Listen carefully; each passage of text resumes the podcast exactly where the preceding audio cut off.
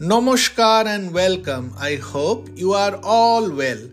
Most of us are not naturally tuned to be satisfied, especially when it comes to our expectations from others.